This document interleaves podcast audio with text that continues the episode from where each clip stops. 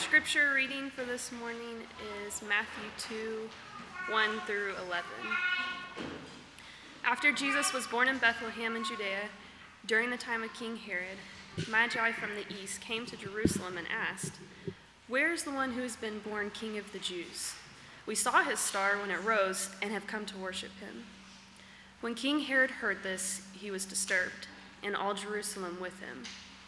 When he had called together all the people's chief priests and teachers of the law, he asked them where the Messiah was to be born. In Bethlehem, in Judea, they replied, for this is what the prophet has written. But you, Bethlehem, in the land of Judah, are by no means least among the rulers of Judah. For out of you will come a ruler who will shepherd my people Israel. Then Herod called the Magi secretly and found out from them the exact time the star had appeared. He sent them to Bethlehem and said, Go and search carefully for the child. As soon as you find him, report to me so that I too may go and worship him. After they heard the king, they went on their way, and the star they had seen when it rose went ahead of them until it stopped over the place where the child was. And when they saw the star, they were overjoyed. On coming to the house, they saw the child with his mother Mary, and they bowed down and worshipped him. Then they opened their treasures and presented him with gifts of gold, frankincense, and myrrh. Let's pray. God, thank you um, for this set apart time right now to be together and to turn our eyes upon you. And I thank you for the gift of Jesus that we're focusing um, our time on, um, the gift that brings us hope. And I pray that you would um, personally speak that hope and have it permeate into every corner of our hearts, um, that it would bring joy to our dark places, um, and that we would just know you as our personal friend, our personal Savior, um, God, with each of us individually, and that that would bring comfort, um, but that it would spill over into joy. In Jesus' name, amen.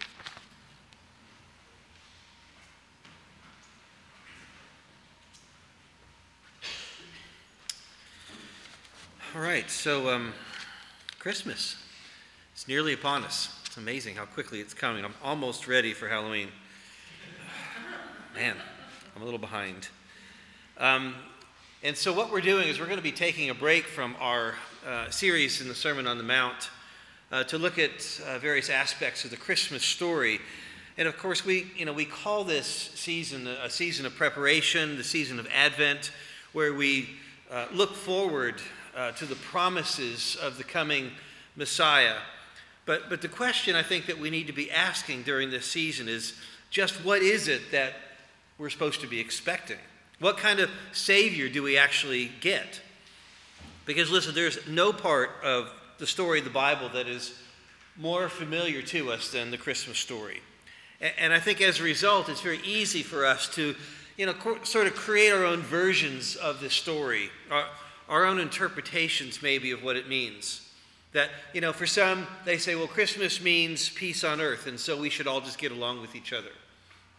Or maybe Christmas means uh, it's a season of giving, and so we should be more kind to one another. Or, or maybe it's a season of birth and renewal, and we should focus on the hope of what might become.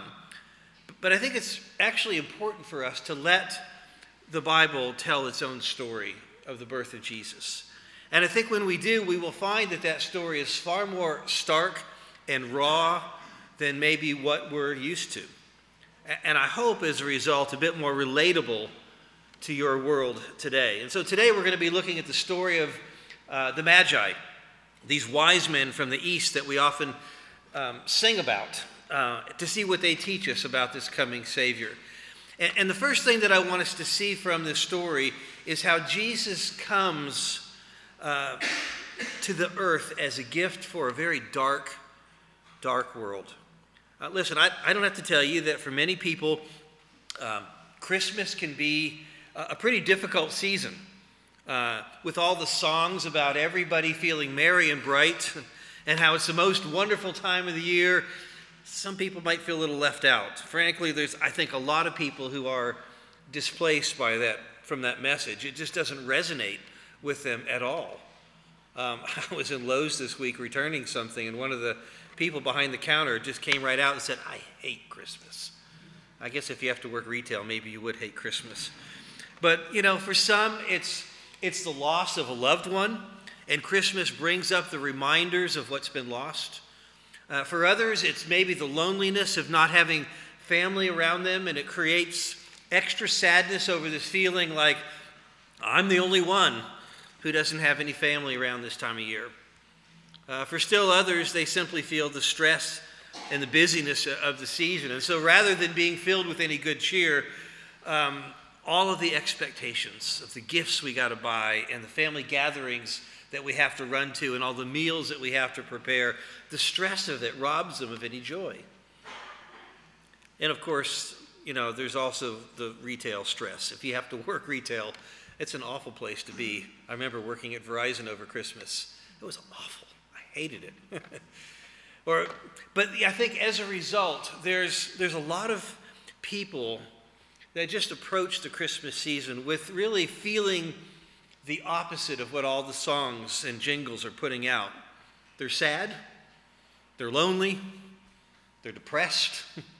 And, and I think it's helpful to return to the original Christmas story to see that feelings like those are really not out of place with how things started. Not at all. I think it's helpful to see that the very first Christmas, the original entry of the Messiah into our world, came at a time of tremendous darkness and hopelessness and pain. Because listen, here's the context of our story. We're reading here about a mass genocide, right? I mean, just imagine your government trying to find and weed out and eliminate a single child. And in order to do that, they murder every boy under two years of age. I mean, just imagine the helplessness of that, the hopelessness, the sheer terror of what you're facing, and you can't do anything to stop it. And so, what we have here in this story is genocide, we have political upheaval, we have murder, we have exploitation, we have sorrow and pain. I mean, even the, the story of Mary and Joseph having to be in Bethlehem was because a foreign conquering power was trying to exact more taxes out of its subjects. See, God is breaking into a very dark world. And it's important for us to remember that Christmas isn't just God bringing a cute little baby in swaddling clothes and we can say, oh, how cute, and all the lights and the magic and the wonder of Christmas. No, He is actually bringing hope and light and life to a very dark world. When the world was at its darkness, God breaks in with the light of His presence.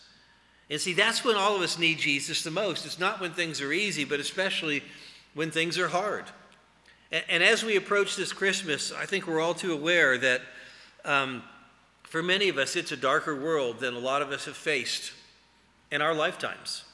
And we need a Jesus who's able to break into the darkness to do something about it. You know, it kind of reminds me of the small hobbits, the least likely characters in the Fellowship of the Ring. They're always under attack, right? It always looks like the end is about to come and destroy them all. They're always on the run from orcs and giant spiders and wargs and whatever else they come up across. And at one point, we're told in the story that it, at one of these darkest points, Sam looked up to the sky, and there, peeping among the cloud wrack, high up in the mountains, he saw a white star. And the beauty smote his heart, and hope returned to him. For like a shaft, clear and cold, he thought the thought pierced him that in the end the shadow was only a small and passing thing that there was light and high beauty forever beyond its reach. Listen, where is darkness consuming your heart today? Where is there not enough light and hope in your world?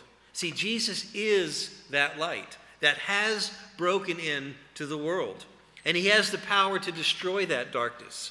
And one day, his light will forever consume that darkness. So the message is not merely that God can bring hope and joy to your heart this Christmas season, though He certainly can. But I think what we're learning here is that, is that the very essence of Christmas is that the light of Jesus overwhelms your darkness.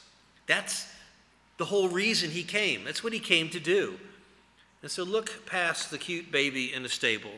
Look past the presents and the lights and the trees and see the light of the world. Come to pierce your darkness and bring you the light and the hope of his presence.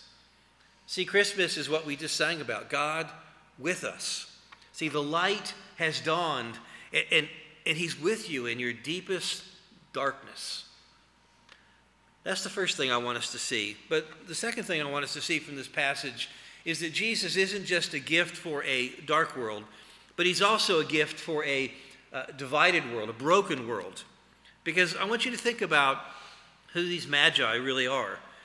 And listen, nowhere does the Bible indicate that there are only three of them. We, you know, uh, storytellers like to infer from the three gifts of gold and frankincense and myrrh that there must have just been three of them, and each of them had their, their gift in their hand. It makes for a great story. Uh, but history suggests that this was actually far from the case. These magi often traveled in caravans of 50 to 100 men, which is probably why they got the attention of Herod. You know, three dudes showing up in a camel probably wouldn't have brought, gotten any notice uh, from those in the palace, right? Why would they care? But a group this size warranted some investigation. And, and basically, these guys would have been uh, powerful advisors to the Babylonian and Persian empires. They were essentially astrologers, they were experts in the stars and the supernatural. And these guys would have traveled about a thousand miles to get to Jerusalem. So it would have taken them months, if not years, to make this journey. And so it was a pretty big deal. And King Herod wanted to know what the heck is going on here. This huge caravan showing up from such a, a distant place. And I want you to notice the, the question that the wise men asked of Herod when they arrived. They asked him, Where is the one who has been born king of the Jews? And, and do you realize who they are asking that question to? They were asking that question to Herod, who was the king of the Jews. and so, of course, um, his hackles would have been up a bit because he was not about to share his throne. I mean, this, you're talking a usurper? Who in the world are these mystical strangers who aren't afraid to ask me about the king when I'm the king? And so we're told next that Herod was disturbed. I think that's an understatement. And when it says that all Jerusalem was um, disturbed with him, I think reading between the lines, what it means is his outrage was such that everybody was afraid of what this guy might do. And they should have been afraid uh, as this mass genocide later proves. And so Herod calls the religious leaders of the Jewish community to find out about the Messiah, because these are the guys who are supposed to know about where this mythical Messiah creature was supposed to be born. And they say, Oh, yeah, sure, we know that one. And they quote from the Old Testament prophet Micah the Messiah will come from Bethlehem. And so Herod sends the Magi off to Bethlehem to see what's going on and asks them to come and report back to him. And you see, that's the story that we're all used to hearing. But the original hearers of the story, and, and I think the scuttlebutt that would have been buzzing around Jerusalem during that time, I mean, these accounts would have been a slap in the face of the Jewish people. I mean, this was unthinkable, it was unimaginable. Because when God does send his Messiah, the religious leaders are going to be the first people to hear about it. And certainly not some superstitious pagan astrologers because the Messiah is coming for his special chosen people. He's coming for Israel. And listen, here's the question that they should have been asking. In fact, here's the questions I think we should be asking here today. That is, why in the world are these superstitious magicians from some foreign country, from some pagan religion, why are they the first to hear of it? And why are they the ones who is asking where this Messiah was to be born? And why were the religious leaders not asking? Why the Magi? I mean, shouldn't the very people who had been looking for and waiting for and longing for the Messiah for hundreds and hundreds of years, shouldn't they have been the ones who were looking for him? And, and more than that, should the, the people to whom these promises had been written in the language and in the religion and in the history of the Jewish people, shouldn't they be on the lookout for the Messiah? And how in the world could a bunch of stargazers from some pagan foreign country who didn't have this prophecy, who weren't looking for him, how are these guys the ones who were out looking for him? Why was God intentionally leading this band of magi from this faraway place with this special star? Why was he choosing to reveal the Messiah to them and not to the religious Jewish people? What in the world's going on here? And I think there's two lessons, at least, that we can draw from this story. And the first is that I think that the people who should have cared didn't. The people who should have been the most excited about the prospect of the coming Messiah didn't show an ounce of curiosity.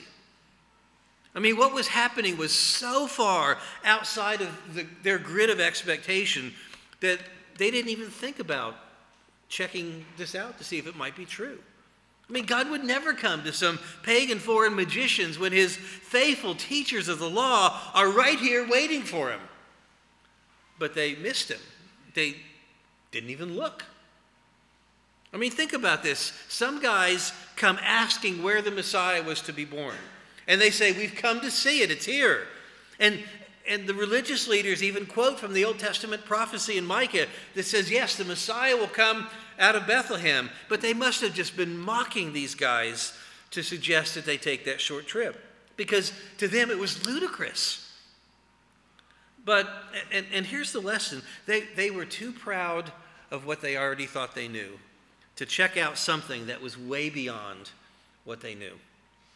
And listen, if I think this is how we can apply this to ourselves. If, if Christmas does not move you today, you know, if it's just background noise that you've heard every year that plays beneath all the tinsel and presents and lights, but it doesn't move you personally and experientially, if it doesn't grip your heart, you're in the very same boat that these religious leaders were. I mean, you know the story, but it doesn't move you to do anything about it. See, do you really understand Christmas? Christmas is more than just knowing the story. You need to be moved by what it's telling you. And are you willing to travel beyond what's comfortable and safe to seek Him? I mean, if the proclaimers would walk a thousand miles just to be the man who falls down at your door, and these magi were willing to travel those same thousand miles to seek the Messiah, would you walk any length to see the real Jesus? I mean, th- listen, these religious leaders only needed to travel maybe six or seven miles to see if these wild claims might be true and they couldn't be bothered. Can you? You know, maybe, just maybe, God in your life is operating outside of your preconceived notions of what you think He ought to be up to. You know, and maybe it's not uh, your unfortunate circumstances that are getting you down. Maybe it's not your own weakness and inabilities that are frustrating you because you can't seem to keep up like everybody else. Maybe it's not bad luck or your own personal weakness that's making you so miserable today. Just maybe that's God at work, showing you that you're missing Him, that you're missing what He's trying to accomplish in your life because it doesn't fit your grid. And are you even willing to take the short trip to go and check it out? That, that I think, is at least part of what we learn from these magi. But then, secondly, not only does the story tell us that the people who should have cared didn't, but it also reminds us that this is, this is the way it's always been with Christianity. It's always an outsider religion, not an insider one. Christianity is always backwards to the way the world operates.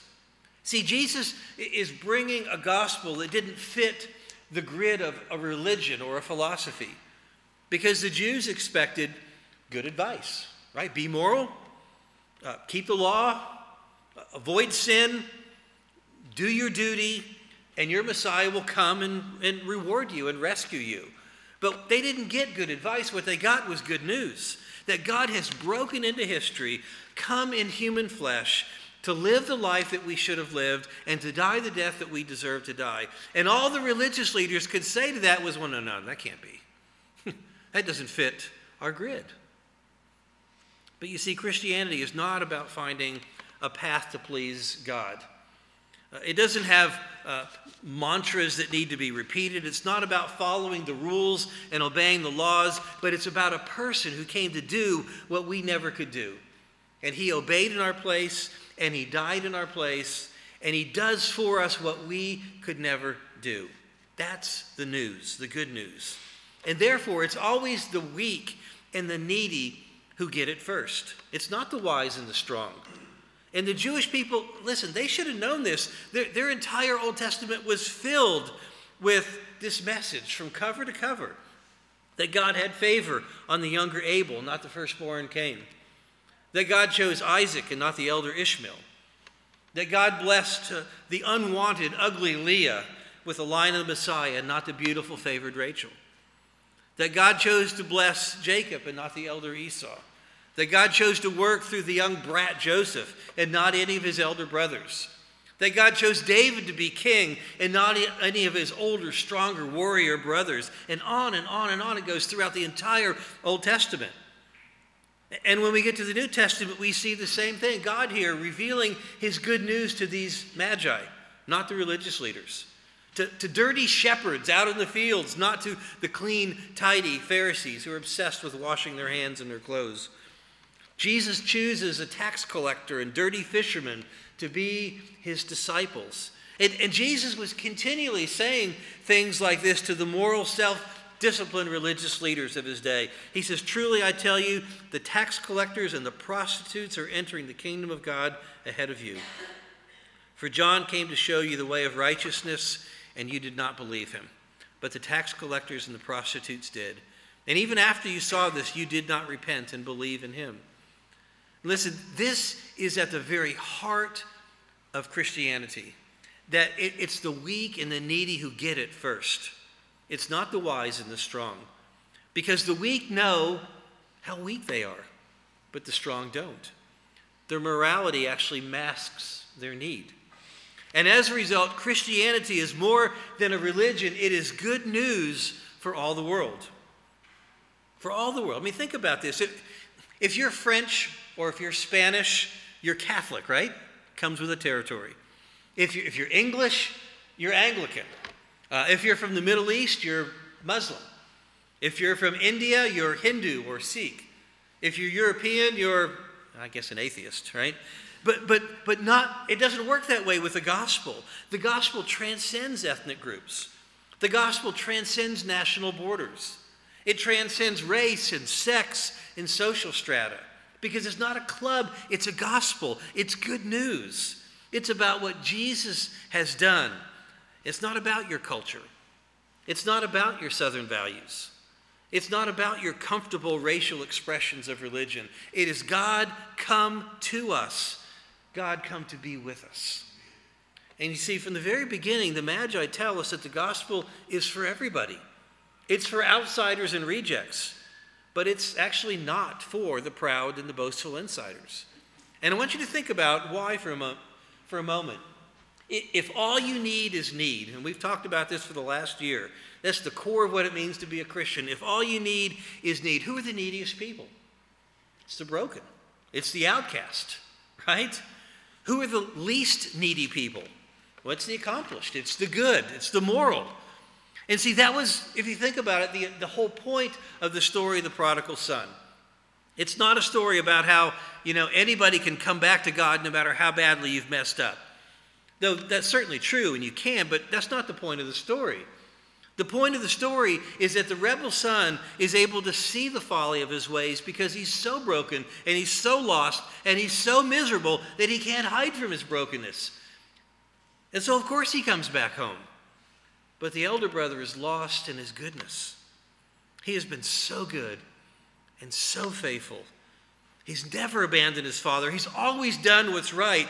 And, and, and therefore, it's his goodness that keeps him from actually seeing just how needy his heart really is. And listen, as good Southerners, we need to hear this. Southern religion is all about the good, and it's all about becoming even more good. But the gospel is all about the bad and about their neediness. And like the good religious people of Jesus' day, I think it's possible to be too good to see your need for Jesus. You can be too put together as a person to see any need to reach out for grace. Stop trying to be a good, put together, I've figured out uh, all how life works kind of person. That's what our culture promotes. But be a mess who runs to Jesus. That's what these, te- these magi are teaching us. I mean, just think about why it was that the very first sermon preached in the New Testament on the day of Pentecost was preached in the language that everybody could understand, in their own native tongue. It, it was a reversal of the curse of Babel, where the strong had exploited the weak and uh, to try to preserve and protect their own identity, and it unleashed chaos on the world. And see, the gospel now comes along and it reverses all of that. Jesus has broken into our divided world to bring unity. As the Apostle Paul puts it, there's neither Jew nor Gentile, neither slave nor free, nor is there male and female, for you are all one in Christ Jesus. Are you needy enough to latch on to this good news? Or are you so strong that you're still hanging on to good advice? I think that's what the Magi are really teaching us here. Now, finally, not only did Jesus enter a world of darkness to bring uh, the light of his presence. And not only did he enter into a divided world to bring unity, but lastly, I think Jesus here, uh, the Magi shows us that Jesus is a gift that's deserving uh, of our worship. Uh, we're told here that when the Magi arrived in Bethlehem, they were overjoyed, which is an understatement. Literally, they rejoiced exceedingly. In, in Greek, it's the most joyous joy that can be expressed. They were literally jumping up and down, celebrating. When's the last time you were that overjoyed by God's presence? See, we don't even have to journey a thousand miles to seek Him.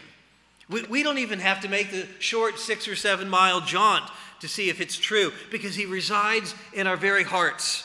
This is God with us, God in us, the hope of glory. Does that fill you with exceeding joy? Or is that kind of joy reserved for you know, winning the lottery or having all your dreams come true? And, and listen, how can you tell? Let's do some uh, testing here. How can you tell if you're seeing the real Jesus today? And I think we look at the Magi and say, well, what are you bringing him? See, the Magi brought him gifts of gold and frankincense and myrrh.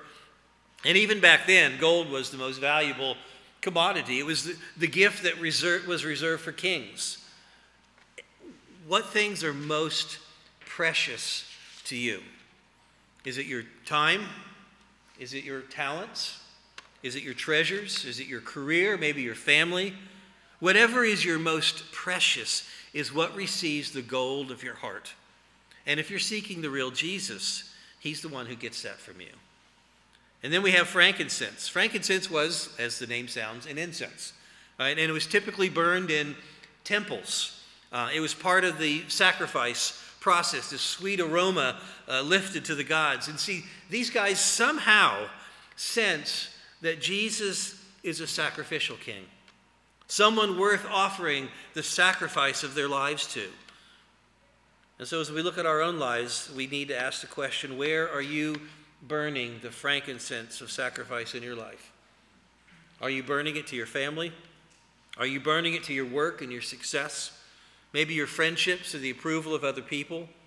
Maybe your own comfort or your control of your life. Maybe it's just trying to get your act together.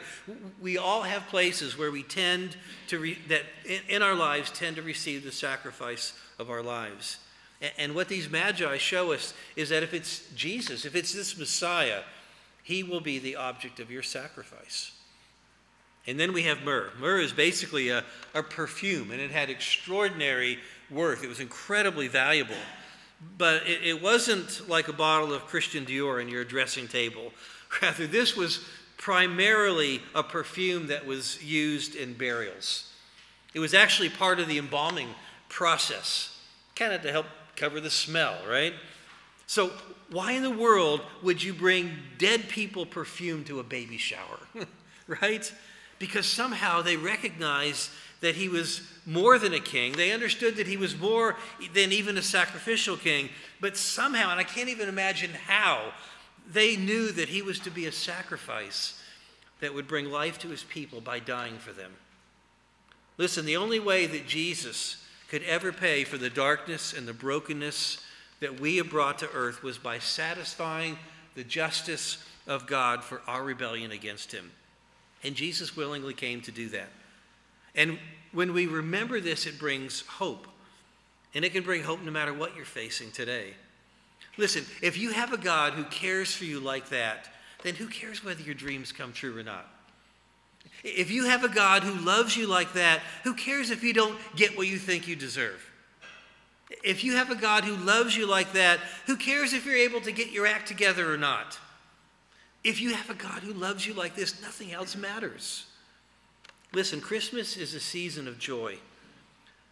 But not because of all the presents and the lights and the trees, but because your God willingly took on flesh and blood and entered into our world to take on the full justice of God for us, to live the life that we all owe to God, and to pay for our rebellion, for our rejection against Him. Where is your joy exceedingly being expressed this Christmas? Not just intellectually, but personally in your day to day experience. Your world may be dark, and it may feel very broken and it possibly is quite divided. But because of Jesus, God is now with us, and God is now in us, and everybody has access to Him. Respond with joy by giving Him your all. Let's pray. Lord Jesus, it, it is so humbling to look at these magi and think, how in the world could these guys who didn't know you and weren't looking for you not only seek you, but find you and be overjoyed at the thought. I, it just, it's, it's baffling, but it's also convicting and humbling because we who do know the truth um, don't often get this excited about it. And we're not really willing to, to make the sacrifices uh, of our lives center around you. Lord, I pray that you would forgive us for forgetting and believing the lie that somehow we can find life apart from you. That's the essence of sin. It, it taints our hearts. We're born with that. But yet, Lord, we have been freed from that because of the message of Christmas. That you have broken into our world to take on in our place what we could never do. And I pray that you would help for us to remember that today and throughout the season of Christmas this year so that we might find our hope and our joy in you and not in everything working together, not in all of our plans uh, uh, coming to fruition, but because of Jesus. Lord, teach us what it means to find our hope and our joy and our life in you alone. In Jesus' name, amen.